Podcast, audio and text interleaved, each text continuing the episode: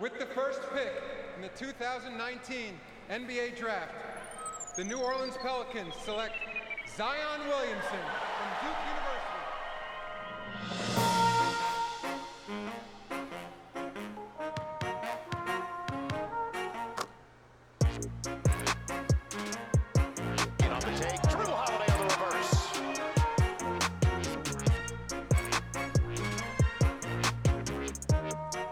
What is going on? We're back with the Pelly Podcast.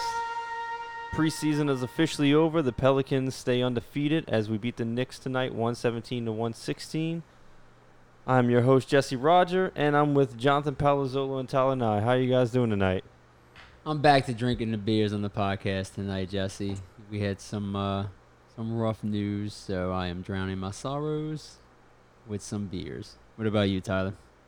uh, a little bit of both, I guess. You know, Naw was pretty awesome just now, but uh, the Zion news definitely was a bummer. Yeah, I was trying to save that to the end. I didn't want to start it off too negative, but Damn, um, my bad, dude. I guess we're gonna have to, yeah, we're just bring that up, you know, with the the Zion injury news. But before we get too too further into that, let's talk about the preseason. Preseason was the best preseason we've seen in a long time. A lot to be excited about. Some players, each one more, weren't exactly um, Mhm. exactly fitting, I guess. And I think it's more because they threw him into a really bad role, but we'll get we'll, we'll get into that later. So, out of all these preseason games, which one do you guys feel showed the most truest performance that we're gonna see all year? Yeah, that's a good question, man. Because uh, each, even though we we won each uh, of our preseason game, I think everyone, and I think Tyler can agree, kind of painted like a different story for us. So, you know, we've seen some games like I think tonight against uh, the Knicks, even without Zion. I think we've seen, or I saw from the beginning that we're just gonna be better than these bottom feeder teams like the Knicks. And then I think we saw when we went against really quality opponents like the Utah Jazz, especially their starters, uh, how badly we struggled. So I don't think we're in like that top echelon of teams quite yet. So overall, um, the picture that it painted for me is that the Pelicans are already a good team, and our starters are not going to com- be competing with some of these top five, top six in the West type of teams, like the Utah Jazz. And that, that's what I got out of it for the most part. Um, I know we're going to get into specifics in a second, but the overall arching theme for me was that we're a good team. We're a deep team. We're not one of those elite teams quite yet. Yeah, no, I'd agree with you 100% there, Jonathan. That's actually the takeaway I got. You actually saw it today in the Knicks game. Uh, it was pretty much the Knicks starting lineup going up against our bench. Mhm. um, and the bench won out. So good luck, Knicks. Um, but uh, you kind of saw the same thing happen with Chicago too. Uh, we came back late behind, you know, Naw um, and company. Um, and just like you said, when we went up against Utah, when we went up against San Antonio starters, you saw us struggle a little bit. Uh, the San Antonio one was more of a free throw contest. That game was really hard for me to watch, by the way. Yeah. Um, but yeah, I it, it's you're right. It's you can see that our bench is probably uh, definitely above average. Starters still have some kinks to work out, but uh, I feel like the starters never got the run through that kind of showed the full potential. Um, besides, you know, one particular person, but yeah. we'll yeah, save that for later. I agree on that, man. I think the fact that in these games, especially we saw um we saw it tonight a little bit, but we definitely saw it with Chicago. We definitely saw it with Utah. When it was time for our bench to come in, our bench came in and stepped up, and they played great. They played extremely well, and they led us to wins. I mean, especially the next best, greatest basketball player that's ever played a game, uh, Nickeil Alexander Walker, coming off the bench and showing out. But it, I think it, I think it talks to how uh, deep this team is. And you're right, Tyler. Like our starters have quite a few kinks to work out. Even a bigger kink that just happened yesterday. But even with Zion in the lineup, it was pretty clear that we'd have to get comfortable playing each other, uh, with each other, um, as a unit. So individuals, I think, worked really well together. We saw a lot of chemistry between Lonzo uh, and Zion. I think we saw a lot of chemistry between uh, Jrue Holiday uh, leading the show, really kind of making sure everybody's in the right position, or he he's just leading the pack. And I think he worked well with everybody. But then you saw at times where our starters looked a little bit uncomfortable with their roles with each other. So I think that's something that we have to work out, especially if we're going to be competing for for a playoff spot down the road. And I think that that comes with just playing with e- with each other. You know, obviously these are the first preseason games, and even you know, basketball training camp necessarily isn't like NFL training camp. Like you're playing, you you, you have like a, a solid week's worth of practice, Yeah. and then you're playing games in between, and and you're learning film, you're learning people, you're learning where people like the ball at when they get the pass. So it's just, uh, I think in time we'll get better, especially defense. Team defense is a lot different than individual defense. The first game with the Hawks, I say that was almost what I would want from the team. Mm-hmm. Um, they played very cohesive as a team. Everybody contributed really, really well. Um, Holiday wound up finishing with 21. Uh, Lonzo only had nine points, but I think he had a total of seven assists. And then you had Ingram with 19, uh, Zion with 16, and uh, Derrick Favors, who, man, Kind of stank to join up that game. yeah, I, Yeah. I, I think in, I, I, uh, Tyler has sent me numerous videos of him being a defensive anchor, but as far as giving us anything on the offensive end, I don't know if he's going to be there to provide it. Well, look, if you're relying on favors for offense with the players we have, you're in yeah, trouble. I understand. Yeah, I get you. I get that. Um, but overall, like I felt like that game was really good. Um, Nicolo Melli showed a lot. He was plus 29 in the box. So I mean, that was just one of those games. I felt like everybody really had a, a really good part, and uh, everybody contributed. And for me, that was I felt that was the biggest game. Even though it was the first one coming out, I felt like that was big. Um, and then I also thought the Jazz game was really big. You had Zion going at Rudy Gobert, um, you know, defensive player of the year, and really just showing finesse around the rim, just really showing way more than what I initially thought he was going to bring to the table. So while we did go five and zero, there was two games I thought, well, especially the Chicago Bulls game. If that's a regular season game, that's a blowout for us Yeah. because Zach LaVine was on fire that night. Yeah. He couldn't miss. I mean, the whole team couldn't miss. And then in that Jazz game, we were just we couldn't defend a corner three to save our life.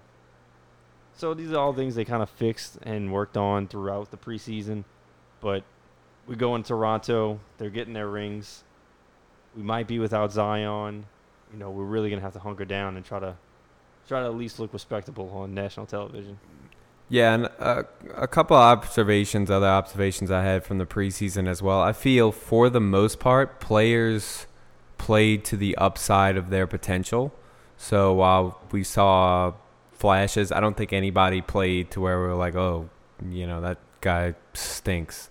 Uh, maybe except E'Twaun Moore. Mhm. Um, but that and realizing that the starters, pretty much all the starters, come from a different system and different play style for themselves, and you could just tell they had to get used to each other, even with like. You know, JJ Redick knowing where the ball was going to be. You seen guys passing in spots where guys weren't there. Seen like a lot of turnovers like that um, as well. And the refs are really hampering hampering down on walking calls. We'll see how long that lasts. But the play styles, when you watch a guy like even Lonzo and Ingram, just the the I don't know the polar uh, basically how opposite they are on the court. Like how fast Lonzo is bringing the ball down the court, and then you see Brandon Ingram just lanky self just coming down, but just more of like a smooth style. I don't, I don't know. It's it's interesting to watch because every starter feels like a completely different product that you're getting, and I guess trying to mix and match those together is could be where the kinks were coming in. Yeah, and I don't know, man. I felt like this preseason, um, I feel like we didn't play as fast as I was expecting either. Maybe that was with us toying with the lineups and people trying not to take those one-on-one matchups down the floor uh, as uh, quickly as they should. But really, besides like the few times I saw Lonzo and the few times I saw Zion pushing the pace, I really didn't feel like we pushed the pace too much. Maybe that's maybe that's on purpose. Maybe we're like, listen, we know we can push the pace.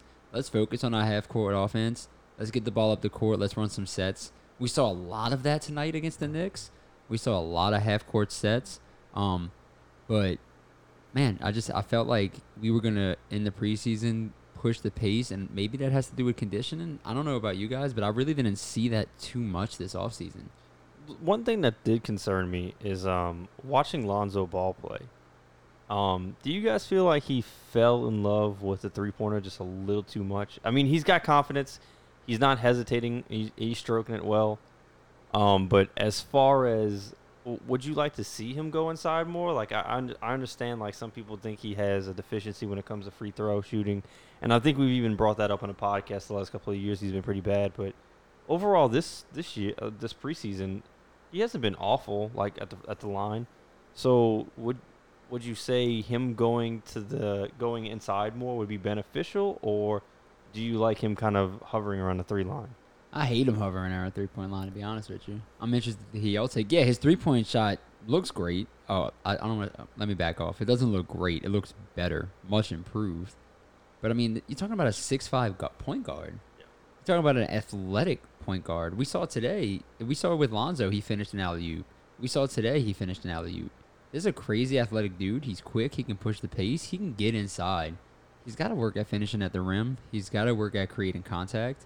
We don't want to um we don't want him to fall in love with that three point shot because we have a lot better options than Lonzo Ball shooting a three pointer. We don't need that. So I want to see a guy who can get to the inside, draw attention at the rim, and then once that starts happening, the passes become easy. Especially to some of our finishers that finishers that we have, like Lonzo, um, a cutting Jrue Holiday, or a three point JJ Redick sitting in the corner. So I'm not upset with Lonzo taking the threes because he's getting comfortable with his new shot. But at the same time, I want to see this dude drive. I want to see this dude create mismatches. I want to see him force defenders out of place so he can make the correct pass. And I think that's what he's best at.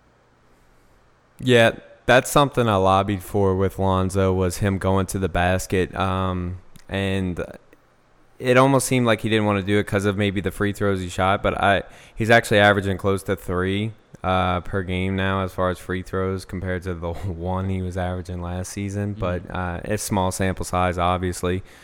But I seen him take a, a couple more to the rim. But he's got the he's got the speed. He's got to get in there, and he makes great passes. Uh, his basketball IQ is just ridiculous. Like the the passes he can make on the court and his feel for the game is uh, is I haven't seen anything like that out of a point guard since since Paul. Like it's it's ridiculous uh, what he can do. And I want to say one one other guy who has that same level on our team.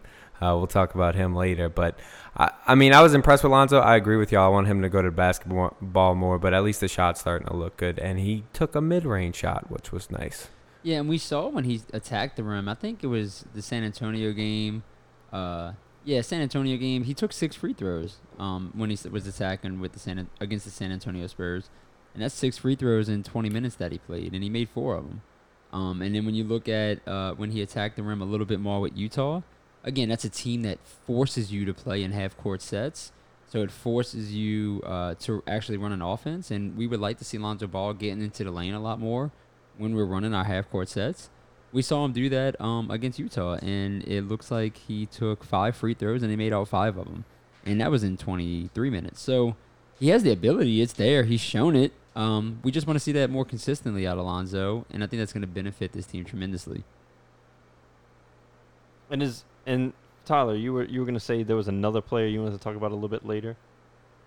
Yeah, uh, the other player whose vision, I've, and I've talked about this before, but the other the other guys, but well, actually two guys, but uh, Nah, Nah, wow, dude, like some of the passes he was making out there. There was one he made tonight that he wrapped around behind his back, uh, behind Julius Randle to Nicolo Melli in the corner. Melli missed the shot, but the pass was just like holy sh- shit. Somebody go back and watch that pass. Let me let me ask That you a was- question here, and I'm sorry to cut you off, Tyler.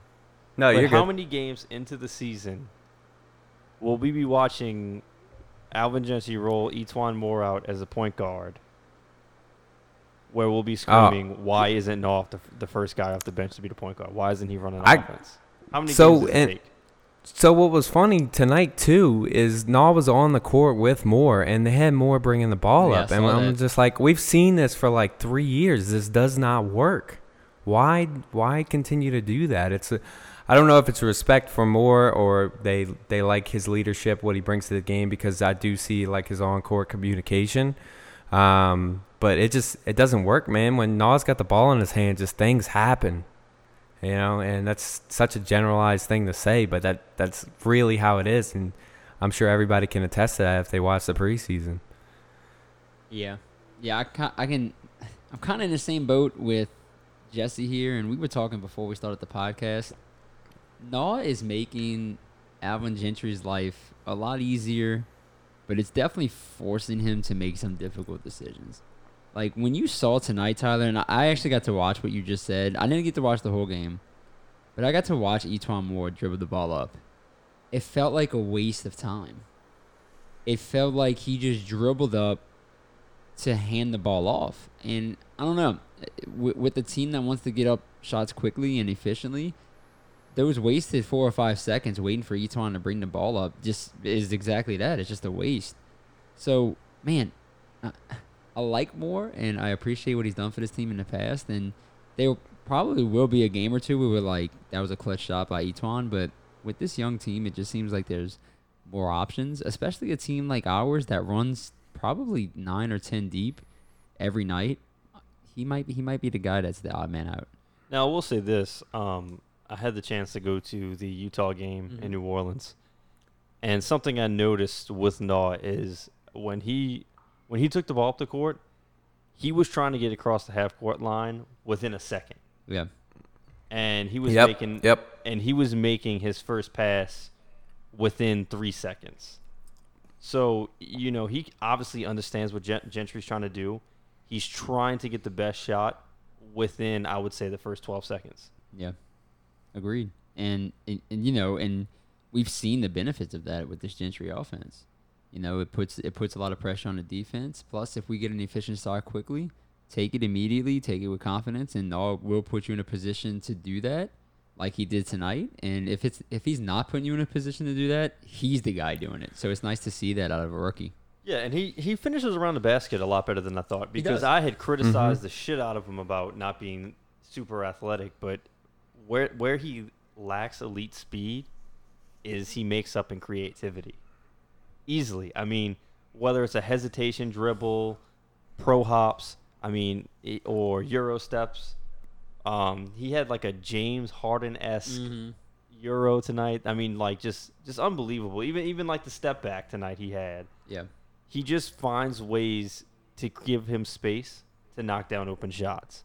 Yeah, and and- and I was super super critical of the guy's elite speed, not having elite speed, but he's proved me wrong on that, and you know I'm glad. Yeah, I mean, rightfully so, though. Like, you look in college and the athleticism didn't jump off the charts.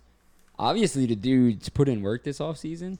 Obviously, this guy is truly serious about improving. And he has that. I don't know, man. I don't like to be. I don't like to not back what I say with statistics, but it just looks like he has that factor. He has like that it factor of a player where he understands what's going on at all times. He seems very level headed and he was what a third leading scorer throughout preseason coming off the bench. That's amazing. Yep. So, um, And getting and and honestly looking, he he only ever averaged about 18 to 20 minutes. right, and know? he's he's not averaging the third most amount of minutes, but he's averaging the third most amount of points. That's awesome coming from him, and uh, he sets up the offense really well. So, guys, we have a deep team, man, and I'm I'm really interested, and maybe we'll answer this question later, but I'm really interested after these first five games. What do you think our rotation is going to be like? Uh, not playing for specific matchups, but just if we want to put our best guys out on the court and be most successful most nights, who do y'all think would be the rotation? And uh, you know, I'm looking at the rotations right now. I'm I'm I'm just kind of interested to see what does Finch do, and what does Alvin Gentry come up with in terms of our rotations. So the starting lineup, and let's let's not talk about injuries right now. Let's Yeah. just talk about on face value what this team will look like. Mm-hmm.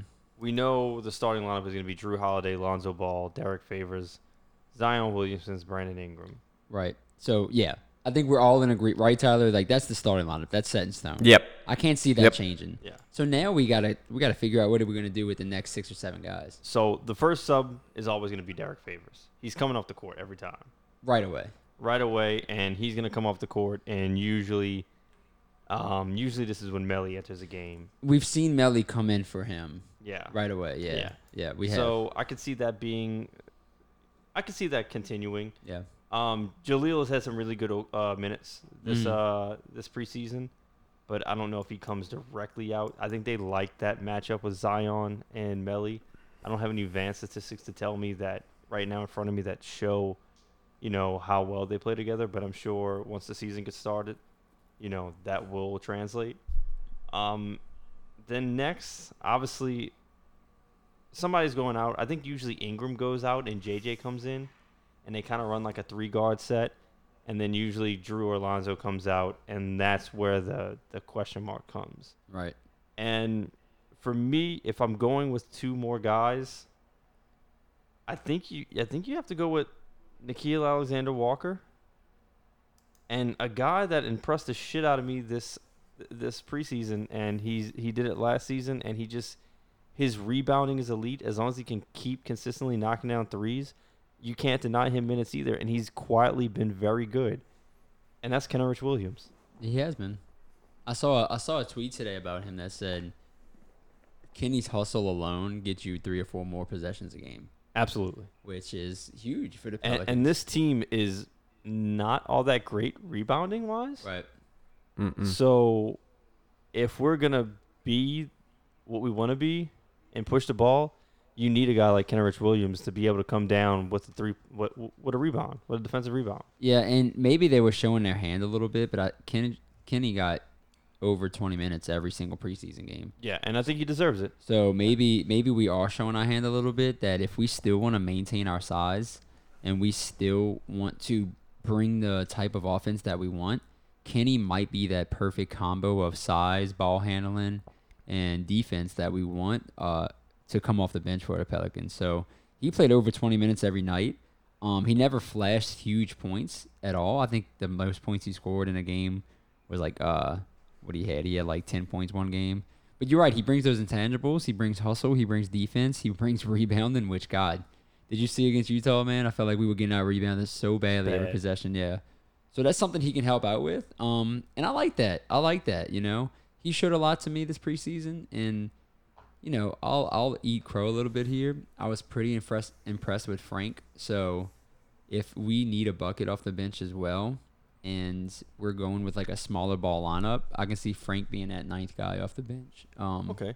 coming in and, and getting us a bucket or two.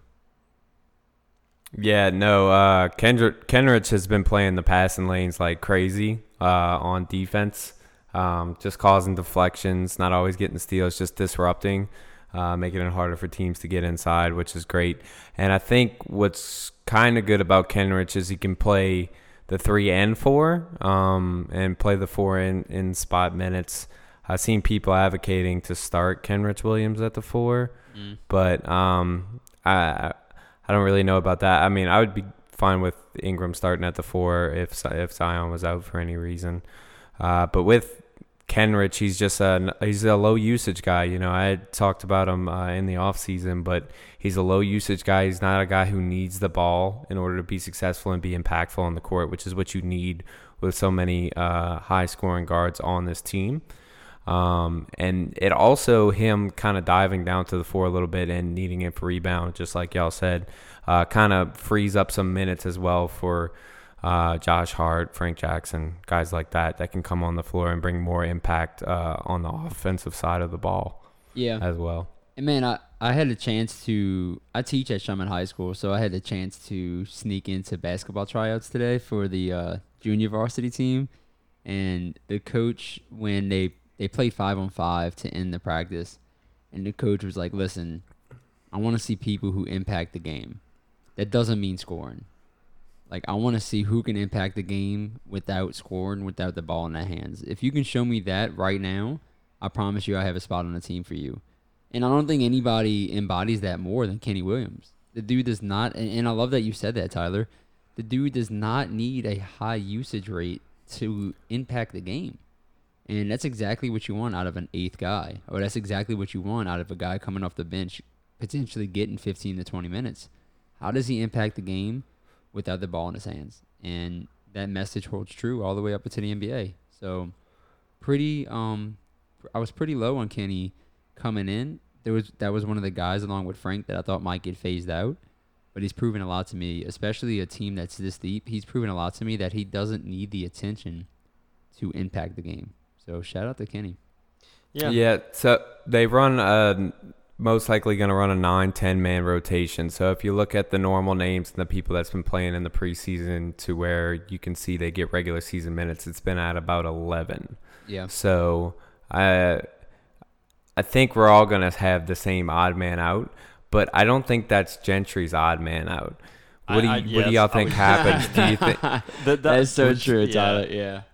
Do you think Gentry just kind of does it matchup dependent? Do you think he wants to try to stick to a certain rotation? Um, what, I- what do y'all think? I think he's going to try to stick to a, ro- a rotation, and I think he's going to be forced to go matchup dependent and best player overall. Like I, I think he's. There are guys who are looking at this. The, I mean, we're just some podcasters from Chalmette, Louisiana, and we can see who the odd man out needs to be. There are people who are paid well into six figures to look at these games and see who is playing the best and who is not. And believe me, they're all saying the same thing as who needs to be out on the court and who doesn't. And and for me, I just don't know where E'Twaun Moore is is better than Josh Hart or Nickeil Alexander Walker. Yeah, and, Yeah, and no, it's, uh, it's gonna come to matchups too. Like, like obviously, if we play a team that has multiple bigs that are giving us trouble, like a Utah Jazz, right? If we play a team like that, then you know we're going to give Jahlil Okafor more minutes because we don't want our backup center to be Melli. Oh yeah. You know, we want Jahlil Okafor to be able to go in and go body to body with these guys. Um, so so yeah, we're probably gonna stick to ten guys, but you're gonna see some nights like that tenth and eleventh guy potentially switching in minutes distribution, and that goes to matchups as well. But you're right, there's going to be somebody. You can't play everybody. Gentry addressed that. He's such a nice guy. I kind of hope he has the balls to let people know uh, what he expects out of him this season, and, and maybe that not, might not be a lot of minutes coming off the bench for some of these guys. And how So do you feel, if Tyler? you guys had, yeah, uh, I mean, pretty much the same way. I think you will see nights where you will see, you know, um, all guys on there. Maybe uh, maybe Frank Jackson comes in and his shot's not falling. And it, honestly, if Frank's shot's not falling, he's not going to be as useful um, on the court. Although he has worked on his, uh, I feel like he's worked on his ball handling um, as well as getting into the paint. He, I feel like he does that better uh, than he did last year. Just off of the little bit I've watched him. Um, yeah. Do you do y'all think Nickeil plays game one? I, I, I think he has to. I think he. Gets, I think he has to until he proves you otherwise. I think he gets 15 to 20 minutes game one. I, I truly believe that.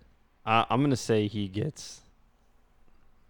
So I, I've been looking at JJ Redick's minutes, and I feel like the team's been keeping his minutes down. For sure. So I think, I- I think he's. A, I think there's gonna be a definite increase there. So I do think Nickeil will get minutes, just maybe around like ten to twelve. Here's the deal. So we play um we play Toronto that first game, and let, let's just say that Jrue's on the bench. Um, that puts our primary ball handler coming off as N- Noah, right? I, I don't think that's what Gentry. I mean, right well, now. I'm saying like if, if Jrue and Lonzo come off, maybe you can stagger those minutes, right? Maybe you keep one on at all times. But I mean, if if if Lonzo and Jrue on the bench, I mean, damn, I don't want to I don't want to put Frank or E'Twaun as the ball handlers, you know? I, for me, like if, if they're on the bench, I mean, just go ahead and do it. You got nothing to lose. Why not? I mean, yeah, not, I you mean, know? we're we're not we're not looking for a championship this year, and if this guy is projecting to be what he he's projecting to be, then give him the minutes. Let him keep developing. Let him get into a groove, and and maybe he becomes what Donovan Mitchell was his his rookie eh, year. like, what better way to start? Griffin preaches this all the time. We want our players to play in significant minutes in significant games. Like, what better way to get significant minutes than on the road against the champions Yeah, in a hostile environment? hostile environment. I mean, th- th- that moment there, if he can break through and shine in those moments, then he he, he sold me 100. percent And and nothing's told us. I mean, nothing's uh, been shown to us that forced us to be contrarian about this view at all right now. It's every moment that he's had that he's been put in, he's succeeded. He he's shown that he can handle anything up to this point, albeit summer league, albeit preseason. But we've seen some of these top ten rookies struggle, and Naw has kind of said, "Not me. Like that's that's not gonna be me. I'm gonna come in here and I'm gonna own it." And I would love, I would, I would just love if he comes in off the bench, and let's say like a close game in the second quarter, and just makes two or three really good plays, maybe knocks down a three pointer, and puts the team up, you know, more points than what they were up than when he first came out. So I'm excited, man. Like he's definitely net as Zion's out. Like he's our rookie right now. You know, he's Yeah. like the rookie right now that we're paying attention to. So it's gonna be fun, man. It's gonna be interesting. Yeah, a couple things eh, with that is the I guess the one negative you can look at his game is the high turnovers, but honestly most rookies have high turnovers, so that's pretty normal. Um, and I do feel like he needs to get a consistent amount of minutes. I don't feel like personally and y'all could say this too, but I don't feel like he's the kind of guy you can have just come in for two or three minutes uh, to start the second and then bring him back in uh, end of the third and stuff like that just to try to get impact off of him. Eh, that, that won't work. I think he needs to have at least 12 to 15 minutes to have impact on the court Yeah, I'm just that- to get that- that's, get going. That's absolutely right. But I mean, to that end, I think he needs less minutes to make a significant impact than Frank Jackson does.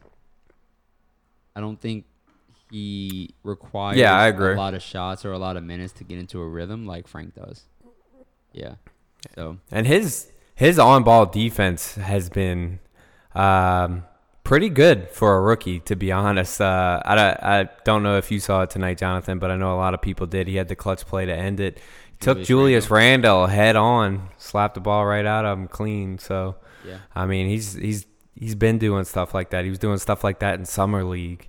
So I, I don't I I don't see where he can be a negative at this point for Yeah. you, and I don't think Gentry can fool himself into that either. So And the last unless thing it's something we don't know. the last thing I'll say about it is I don't want to overreact to Nickeil Alexander Walker, but I just ordered his jersey in every colorway. So just just, just a little heads up. Yeah.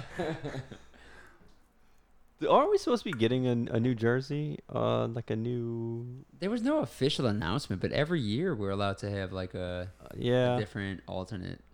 we'll see. I want a new court. Yeah, I don't know. I thought they were gonna do. Obviously, last year they had the the Mardi Gras and the Yeah. the just the inverse color of that. But we'll see. I don't know.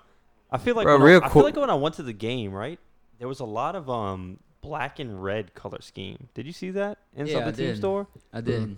There were suppose I looked that up too, man. Supposedly a lot of teams are doing that, like a black colorway Oh, okay. with All right. their normal colors. Because I was getting excited about that too, because I saw black and I saw gray.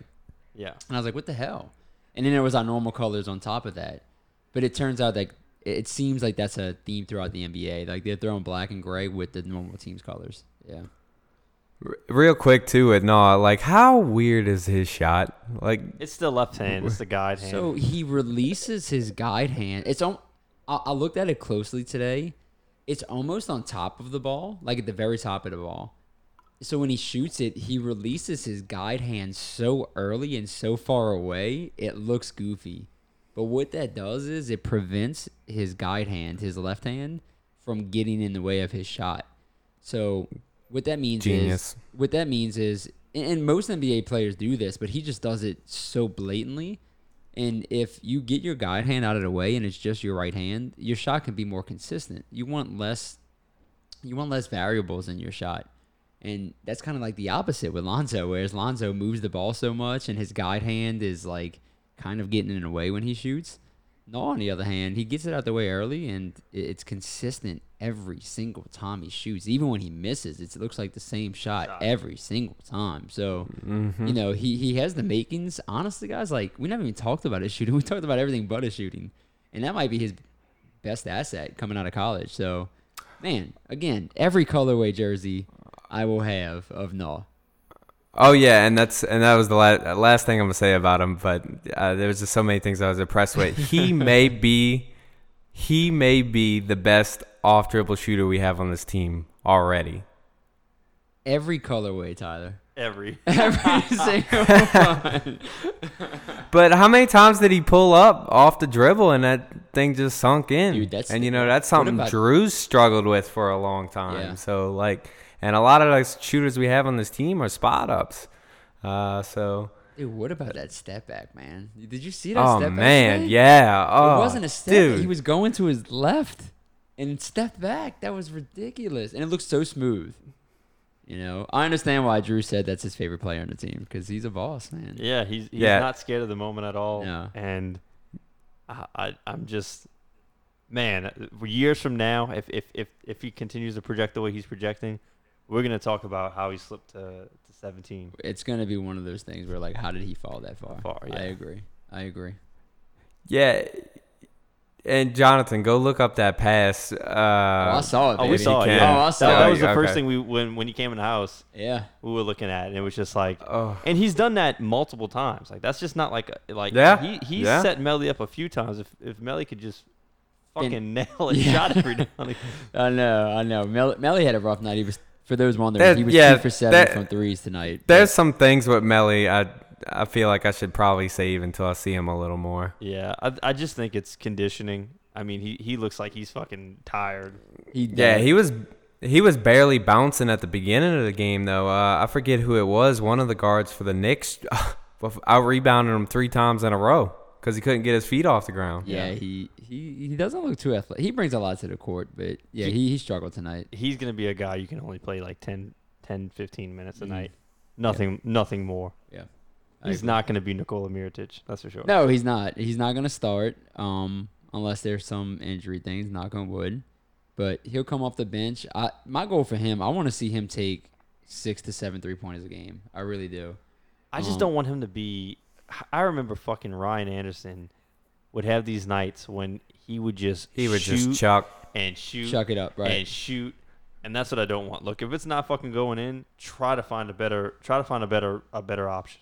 Here's the thing with Melli. He's been taking a lot of three point shots, um, but they've been really well set up. He hasn't been chucking Yeah. them. Yeah. Um, unfortunately, they're just not. They're just this preseason. They're just not falling. I think at the he'll- rate that we I'm want. hoping he eventually gets used to an NBA three point line Yeah, and they start falling for him. I think it's just going to take a little minute. He does a lot of other things really well. He, he can put the ball on Yep. the ground. Um, he he passes the ball pretty well. He does. He's got really good vision. Rebounds very well. I mean, uh, besides the night, but I think that's just more or less like he's getting used to NBA minutes and, and, and the NBA tempo. yeah. So yeah, I and you could tell he's a. Oh, I'm sorry. No, I, I, I mean, y- I'm pretty much going to say what you're probably going to say is you can tell he's trying his best out there. It's just he he's not NBA ready yet. As far I mean, he's he's an NBA player, but he's just not he's not fit. Yeah, I w- well, what I was gonna say is I feel he has a good understanding for the game already, um, and he kind of already knows how the game is called on the referee side, which is kind of good. Kind of knows what a foul is and what isn't. Knows he does know when to box out. Fundamentally, he seems sound, but yeah, I agree with y'all as far as the conditioning goes. But um, Melli it, is not the thing we should probably talk about as much if y'all want to get to the real. Enough positive bitches. Mm, Time to here get we to go. Yeah. Time Here to it get is. to the uh, the big news that came out today. First of all, fuck the Pelicans for doing the the way they did it. All right, because Yeah. I was. What happened? I think I was. I, I don't know how. Oh, I was at work. I was at work, and um, I have Sprint, and if anybody has Sprint, you know that fucking service is trash. And uh, I get like the an alert from the Pelicans app, and it's like an update on Zion Williamson's medical, uh, a medical update on Zion Williamson.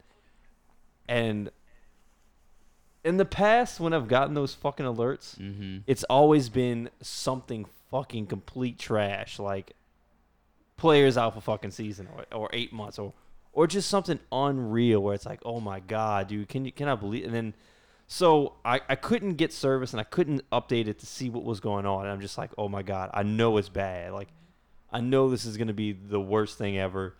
So I I, I had to like finagle a way through a city computer to to get on to Mm. to the Pelicans.com, and sure enough, I read it, and I was like, right knee soreness and a bunch of other bullshit, and I was just like, oh my god, like Yeah, What is and then he always texts me and Jonathan. You know, Yeah. Zion's out. That's the one time he tells us something. It is bad news. Dude, I, I will. s- I will say, man. Maybe this is the same for y'all, but since I've started, since we've started this podcast, anything Pelicans related, I now get text messages like nonstop. From yeah, people. exactly, yeah. They're It's like, the dude, same this, with this, me. dude, this, like, um, well, I'm not gonna give you a shout out, but yeah, I saw it. You know, I, I see it. and and then this morning I'm I'm knocked out cold, and uh, to show you how much like people know like the Pelicans. My my girlfriend does not watch the Pelicans at all. hey, she, is bought not- you tickets though. Yeah, she did buy me She tickets, but she tickets. is like not, she knows so little. So I see her standing at the hallway, and she's calling my name, and she's like, "I think you should really check your phone." And I'm like, "What the what the hell? Uh, You know what's going on?" She was like, "It's about Zion," and I'm like, "Oh my god!" So I open it up and I see the news from Woj that he's possibly going to miss weeks, but it's not severe. And that's the last thing any of us wanted to hear. I mean, we just got we just got done watching this dude tear up preseason. Like I was so hype on him playing this first game. I mean, I can't tell y'all the amount of shit I've been talking to people. Mhm.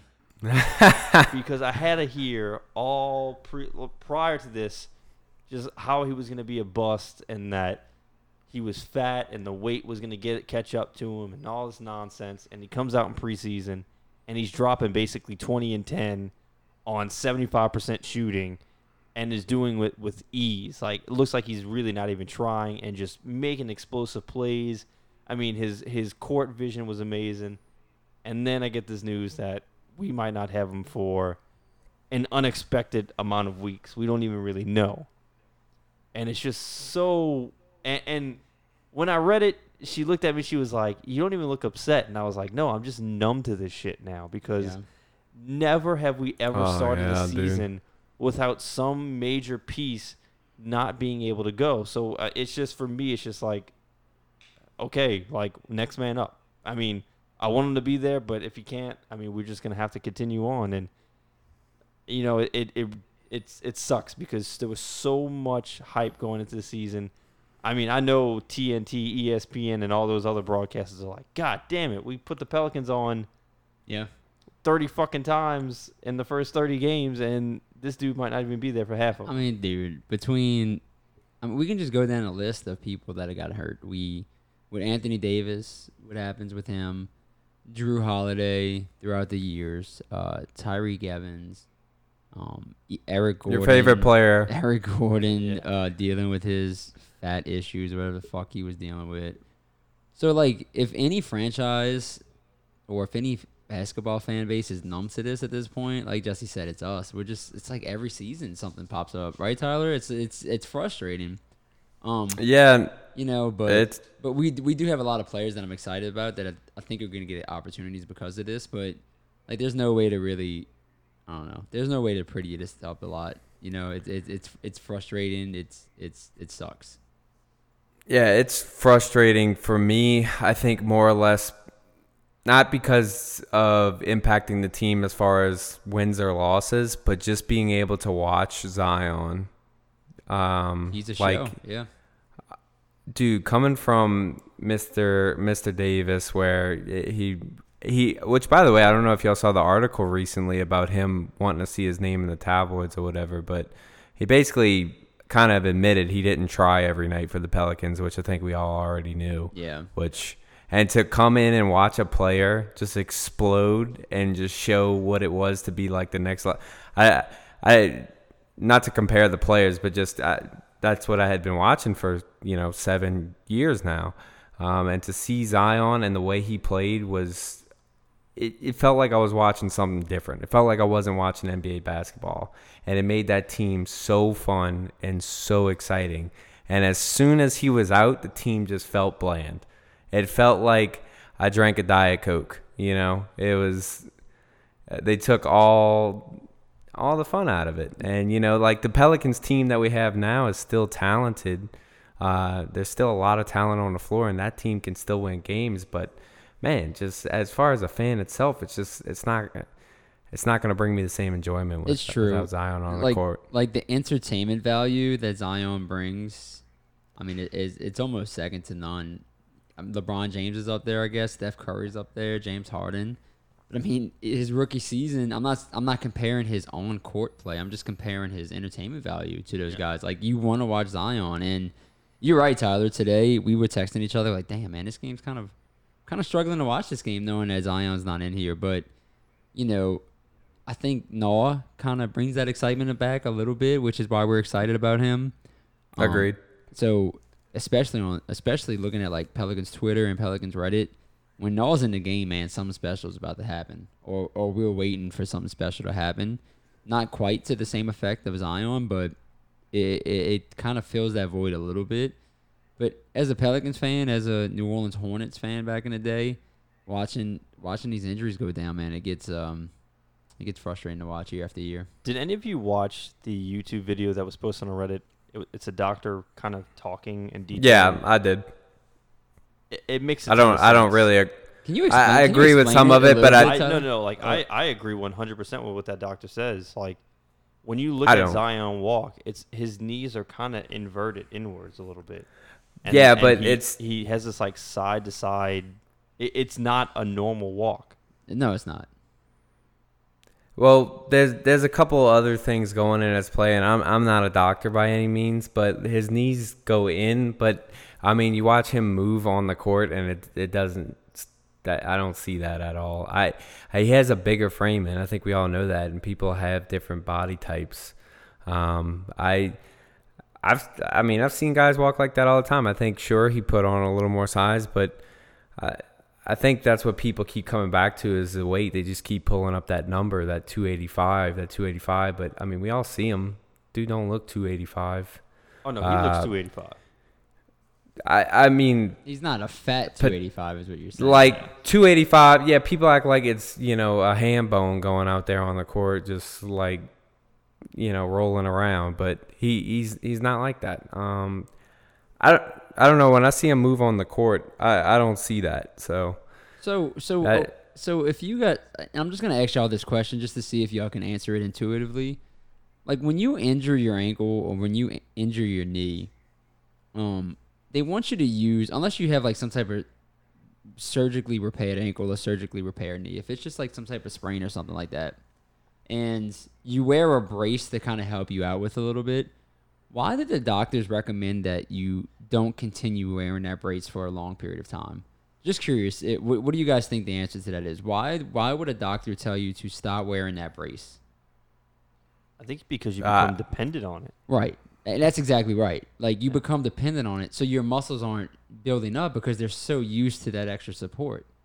So Zion is 285, and he absolutely needs to shred weight, but it's not 285 of fat that he's just lugging around. It's 285 Yep. pounds, and a lot of it is just strictly muscle. So yeah, he's 285, and yeah, his joints are getting a lot of pressure, and he does need to lose weight. I'm not saying he's not. What I am saying is this dude is so muscular at his age and so crazily muscularly developed that that pressure on his joints is not the pressure of a fat guy.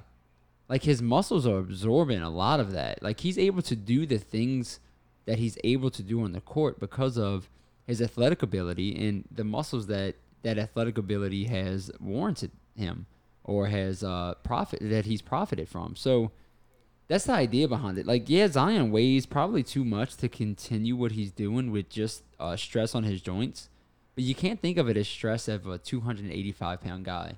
You got to think of it as the stress of a 285 pound guy that is mostly muscle, and that kind of changes the narrative a little bit. But I think when it comes to, so just reading up a little bit on it, when it comes to ligaments, and and we're talking, ligaments grow as much as you grow, right?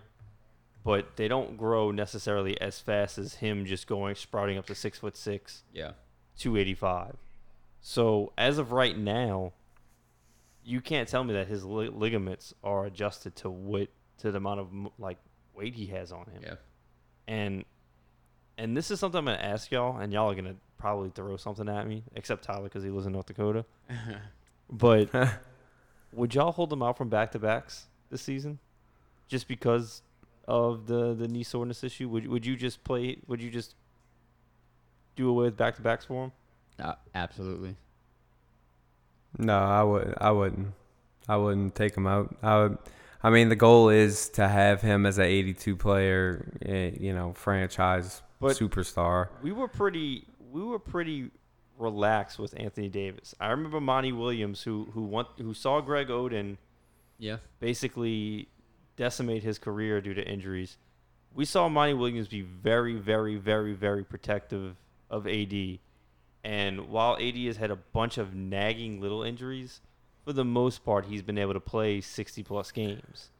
Yeah. But it, it it's a couple of different situations. I mean, you play the data. So if if this knee issue is an isolated thing because people uh you know want to point it out, the one knee injury he had was on the opposite knee, and that was because his shoe exploded. Um, and it, it was it was a very minor one. Probably wouldn't even be a big deal if he wasn't already the top draft pick. Um, I, I mean, look at the data. This could this could simply be. I, I got to see more about what the knee injury is before I assume that. If he's actually, if they come out and go, look, we're worried about his knees, this and this, then yeah, absolutely, 100%. I would even, if it came down to it, if I had to sit him for the rest of the season just to make sure we got him in the right shape, I'd be willing to sacrifice that. Um, but uh, you have to play the data. Uh, if he's got to sit backs to backs already, I'm worried. I'm worried. Some something's wrong. But Now, I, I'm not I saying have- I'm not saying I'm saying out of an abundance of caution. You, at some point, you can't be cautious in basketball. If you if you play like that, you know, I mean, it's just gonna happen. Like, you can't you can't prevent injuries to that extent. Like, just because of a of a back to back. I, I think he I think he should go with it. He's young. He's he's got the energy. He's got he's he's got the build. He's not AD. He's not sticks and bones going out there in his rookie season. He can take the physical punishment, uh, which I love how Reggie Miller said he couldn't today in the game. That was funny. But I mean, yeah, if his knees are getting any extra stress, and I kind of talked about this earlier in like what I tweeted uh, off the off our account. Um, I think this is an opportunity for Griffin and Aaron to really look and make sure he is moving his body right, isn't adding that extra stress on his knees if his knees are hurt. Because it could have been something like he just bumped knees with somebody. Like, it honestly could have been it. That shit hurts. Uh, y'all know that. I know Jonathan does. Yeah, man. Uh, Jesse said it right. I'm just frustrated with how the Pelicans released this information.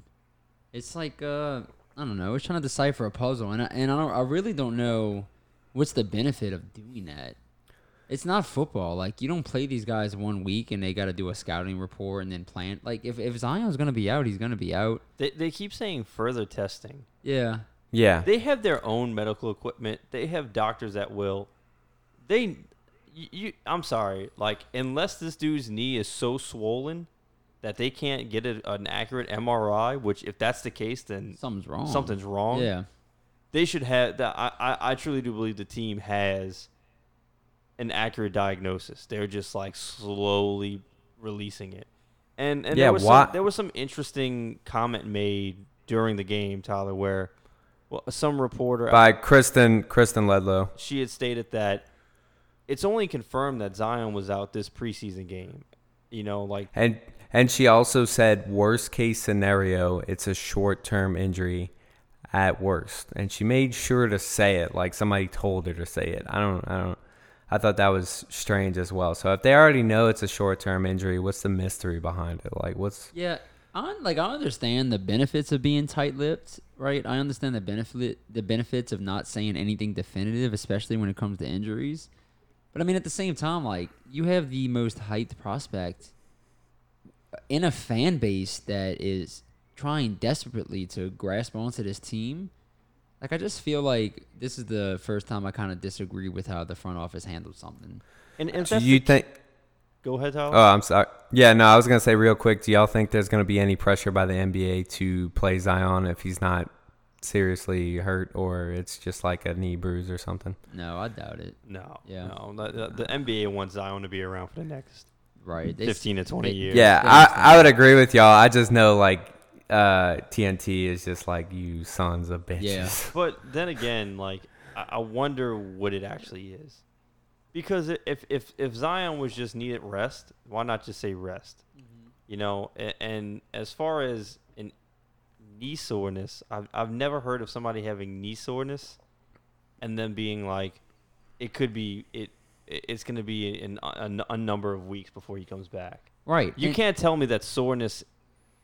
Fuck, I mean, I, I have soreness. Yeah. You know what I'm saying? But that doesn't mean I'm going to sit on my ass for, for weeks. Right. If it's weeks, there's a tear or, or a partial tear or or some type of sprain. or a happened. serious Yeah. strain or sprain, you know? So just be honest. Like, just give us a, just give us the bad news. We're, we're used to it, you know? Just Yeah. don't tell us something as simple as soreness because if you're telling me that, then It just seems disingenuous from yeah, the Pelicans. exactly. And and you know they're taking this approach too. You heard Gentry say it in his interview today, um, that if you have any questions with that, only David Griffin's going to answer those questions. So Gentry can't answer yeah. those questions. So those that's very different from past because Right. b- before Gentry was the mouthpiece. Right, which I'm fine with. Like I'm cool with that. Okay, Griffin, you got to be the the leader of this organization, but at the same time, you're giving us very little. And like Jesse said, what the fuck is right knee soreness, right? Like, Yeah. what is that? You, we don't.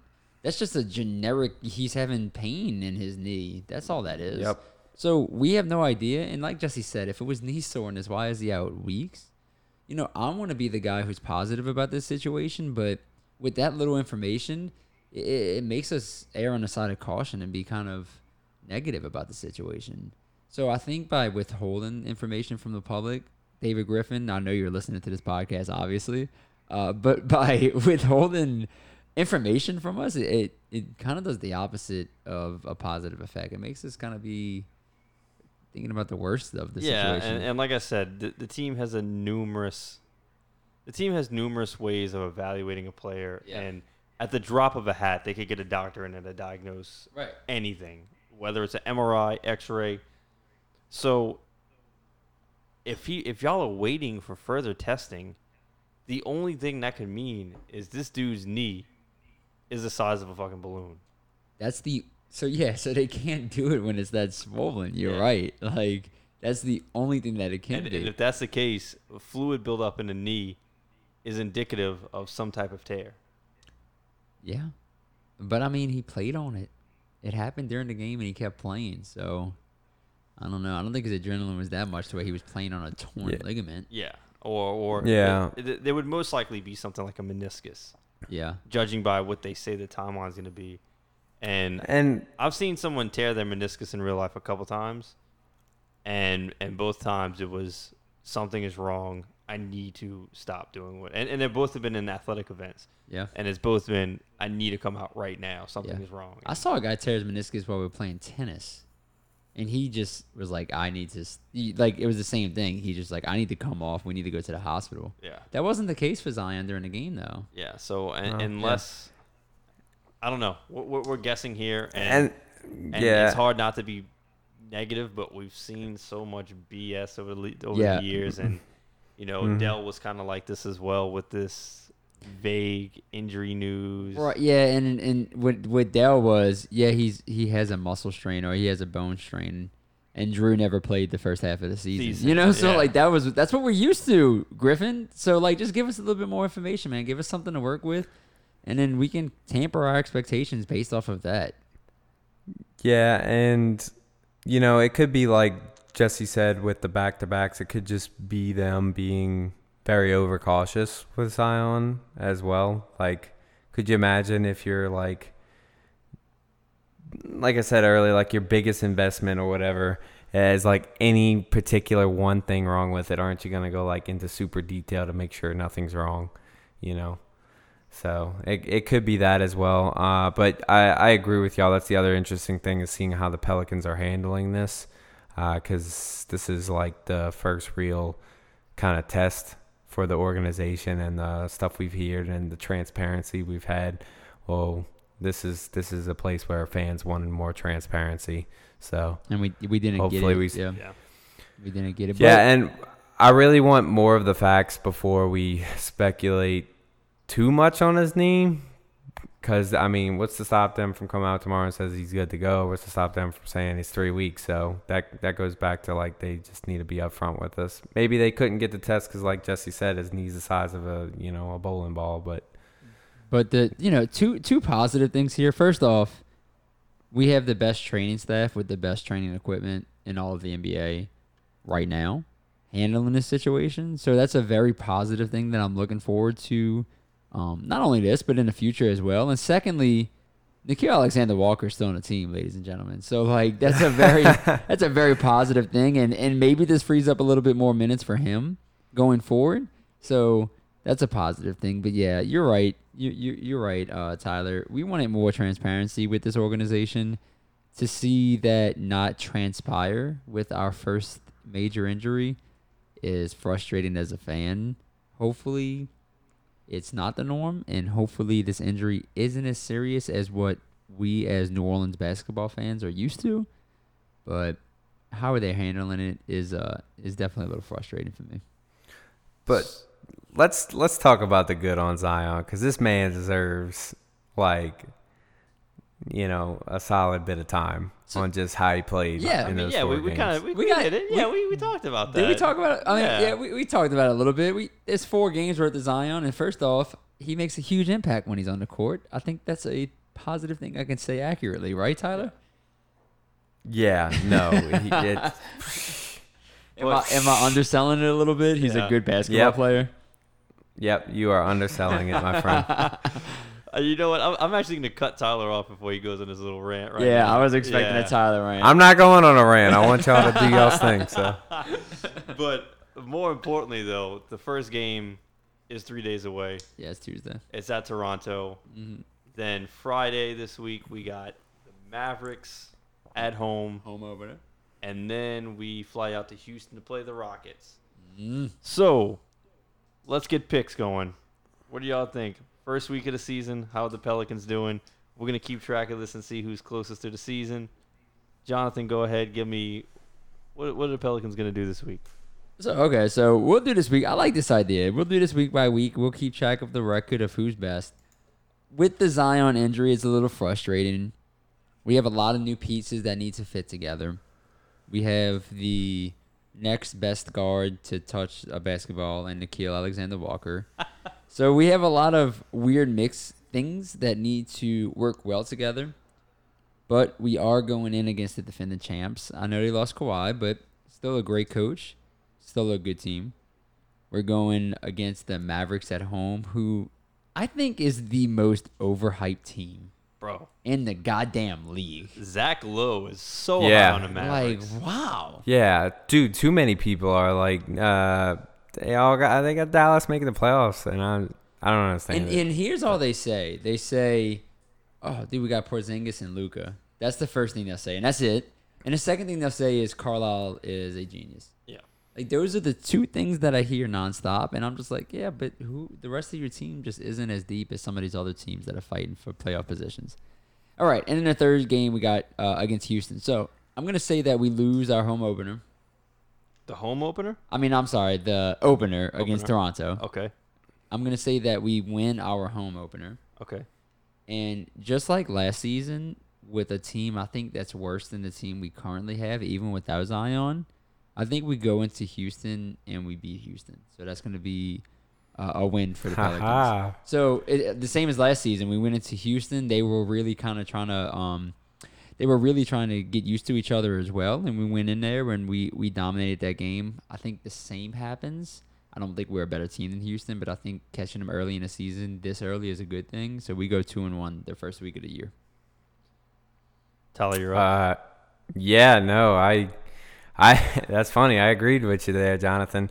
I. So can I? Ex- is are we gonna say Zion plays or not gonna play? We're not sure. Not sure. Just just go ahead and give it, it. Let's just go ahead and say he's not going to play. Just I, I have a feeling the team's going to sit him out this first week. I have a feeling. so. Okay, if he doesn't play this first week, then I agree with Jonathan. Um, but I might even go one and two with our only win being versus Dallas uh, and losing to Houston if that's the case. But I actually, I actually agree. We play Houston really well uh, with our pace. Um, for some reason, I don't know why. I mean, who do we beat them with last season? We beat them with like scrubs. Well, well, here's the here's the deal. Elfrid Payton and Jrue Holiday are really, really, really good defensive guards. So we shut down Mm-hmm. we shut down their guards, and I think we have Lonzo Ball is is is equally a good defender as Elfrid Payton. And Jrue Holiday maybe still even he- better. he- maybe even better, but he's equally as good for sure. And he has Jrue Holiday right next to him, so they they they have the task of shutting down um, the uh, dynamic duo of of Russell Westbrook and James Harden, and I think they're up to the task. That's why I think we match up well against them. So, Tyler, If- is your official picks loss, win, win? Um, yes, if Zion plays, it's three and oh. zero. Nah, okay, one and two. So it's, so they won one You- game you, and it. You gotta you gotta make a choice here. So Okay, uh, it's two and one. I'm Okay, gonna go okay. with two and one. two, okay. Yeah. So I'm gonna go a little bit different than you guys. Um, three straight losses. you know, uh, no. Okay, I was about to Uh, say it's not gonna Jesse, be three straight Jesse's the losses. guy who to do that. I actually wow, way to think it's be a gonna Debbie be. um, Downer. I actually think it's gonna be loss, win, loss. Okay. And the only reason I'm saying that is because I don't know. I just feel like the Rockets feel like they have something to prove. Yeah, they do. Um, they gotta make sure they they want to prove things work. No, I, I don't. I think it'll be a close game. I think if it was at home, it would swing my pick a little bit, a little bit more. But I, I think we'll beat the Mavericks. You want to know something crazy? If you told me Zion was playing, I would have told you we would have beat the Raptors at home. I think so too, man. Um, but unfortunately, Zion's not playing, so I think they kind of have a little one up on us. Um, yeah, I'm gonna go loss win loss. I, I hope it's win win win, but loss win loss. That's Yeah, the only thing I, I was looking at is it is a back to back at Houston. So yeah, that, that kind of sucks too. And I even think that maybe is that is that Houston's home opener. I don't think so. Oh, home opener. Actually, it might be. Yeah. So yeah. Um, yeah, loss win loss. We'll keep track. Uh, and the week after we'll talk about the next games. I think, man, got a brutal schedule. It's tough, man. It sucks that. Let's just hope Zion yeah, plays. Yeah, Um, I, you want my honest opinion? I think Zion comes back first game in November. I can see that. First game in Wow. November against the Oklahoma City I'm, Thunder. um, we never really planned for this, guys, but with Zion being out, who is the one player on this team? And I, I hate making definitive statements like this because it's going to vary game to game. But let's just pretend that we're a hot take ESPN podcast for a second. Who is one player that has to step its game, his game up the most on this team for us to be successful without Zion? Brandon Ingram. That's who I picked as well. What you think, Tyler? Uh, I'm gonna say Lonzo Ball because I think uh, Zion gave Lonzo a lot of easy plays for him to make, um, and he might have to might have to provide a little more scoring now for us. So I'm gonna say Lonzo. Yeah. So, yeah, Jesse and I, Brandon Ingram, um, and Tyler with Lonzo Ball. I, I mean, I agree on on both of those. I think Brandon Ingram, just from a scoring standpoint, guys, Zion's gonna average close to 20 points a game this year. I like truly believe that. Without those 20 points, they got to come from somewhere, and I think Brandon Ingram is our most natural scorer out of our starters. So I think he's gonna Mhm. get a lot more opportunities, and if he can get to that mid-range shot, like my God, he is elite in that mid-range level. Yeah. He can shoot over anybody. That's what Jesse said he likes the most about him is that he can shoot over anybody. I want to see him shoot over whoever decides to stick him these first week of the season. And he's not bad off. Yeah. He's not bad in pick and roll either. He had to play with Jahlil Okafor tonight Mm-hmm. in pick and roll. We had Yeah. a no look pass to him on the inside, and and Jahlil was able to flush it away. But And yeah, I, I, I he if he, is he has to play up to his potential. This is this is his chance, man. Yeah. This is his chance to make a statement. It came a little bit earlier than I was expecting, but let's let's get it, Bi. Let's show the world what you got, man. And yeah, Brandon Ingram, I really believe is still an efficient scorer. Um, and he shows you that just because of his ability to get to the free throw line. Um, and he's a guy you honestly need in the half court when the game slows down. Someone who can take, you know, those ISO scores uh, can take you off the dribble, can get to the basket. He, he's still got some work to do as far as like he's looking a little slow out there and he's still pump faking a lot. Like he's not sure when to shoot exactly. And it looks like he's still trying to find how his game's fitting in with Gentry's philosophy. But if he starts finding his way, I really think he, he will be up there and scoring on the team. Yeah, So- and it's it's usually like a like we- like we said earlier, man. It's usually like a quiet game from him, and then you look up at the scoreboard and he's got 16 points, he's got 19 points, he's got 18 points.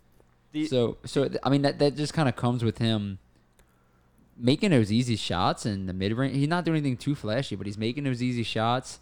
He's shooting his free throws really well tonight. He was four for five up in New York. Um, in the previous game, he was five for six. So he's getting to the free throw line. He's making his free throws. He's making his easy buckets. And you look up at the scoreboard, and he's got 16, 18, 20 points. Yeah, the the only game Brandon Ingram disappointed me was the Bulls game. He just came out and Yeah. looked like he was going to get his no matter what, and just played out of control. And it looked like maybe a couple days later, like you know, a couple days off of practice, and everyone was like, "Yo, look, that's not what this team is about. This team is about sharing the ball and getting yours quietly. And when he gets his quietly, it usually bodes well for the Pelicans. And it's a lot easier for him. Yeah, You know, like you notice when he's trying to force Brandon Ingram's the guy. Like Lonzo, we want to force the issue because we think he's going to be in a position to make the right play, make the right pass, make the right decision. Brandon Ingram's not that guy. Like we don't want him to force the issue. We want the game to come to him because it comes so naturally to him. He's six foot ten. He shoots over people. He's very quick with the ball in his hand. He can get to it whatever position he wants on the court, and he can take an easy shot. If he lets it come to him, it's going to come to him. You don't have to force the issue, and he will have to do that if the Pelicans are going to be successful this first week without Zion Williamson. Well, Agreed. Yeah, agreed. And here we are going into the regular season. This is what we've been waiting for. It starts in a couple days. And uh, unfortunately, we don't know if we'll have our future best player or uh, if you ask some people are already best player, but regardless, I'm still excited for the season to start. You know? You know, Have you know y'all- what, you know what sucks by the way. Before I let you go, Tyler, what episode are we on? Do you know? 13? Unlucky fucking 13, 13. Jesse. Oh. Wow. Unlucky number What the 13. And Zion gets injured. We should have saw it coming. We got to put out another podcast as soon as we can to get over this goddamn 13 jinx. I'm sorry, Tyler. Go ahead. Yeah, I was gonna say, are y'all refreshing y'all's feeds like as much as I am? I Like, I, was- haven't done it this much since free agency, I guess. I was yesterday. Today, I, I kind of took a little bit of a step back I- today. yeah, I, I, it- it's gonna it's gonna come when it comes, just like it, it happened. Like when the official news release comes, it's gonna be released through the, the Pelicans app first, and it, it- I mean when it gets released, it gets released. Obviously, they're just gonna have a generic statement, and Woj is gonna have a more detailed statement probably. But I, I it's just I'm just ready to get to the season. Let's get let, let's see what we got for a real NBA game, and move forward from there. I Do y'all, uh, do y'all have any big plans to watch the game anywhere? um, from the inside of my work vehicle. Are you working, Tyler? Yeah. You, you work that night or no? Yeah, I'm gonna go to a North Dakota bar and watch a Pelicans game. The- Lame. The one. No. The one bar in the North one bar. They they actually got some bars out here. It's Yeah. actually people drink a lot out here. yeah, I guess so. There's nothing else to do. do it. Yep, pretty Yeah, I much. Think that, I think that'd be a cool thing, man. Like if if you follow the podcast, if you follow us on Twitter, like give, shoot us a picture of where you're watching the game from, and we'll retweet it and we'll put it on the podcast. All right, guys. Thank y'all for listening again, and uh, we'll be back next Sunday. Recap the games that were played, unless some huge news comes out that we have to do a little emergency pod. But for the most part, we'll just be recapping the games next week, talking about whether or not we get to see Zion or, or any other injury updates. But thank you guys for listening, and keep checking out the podcast. Nickeil Alexander Walker, ladies. Please let Zion play.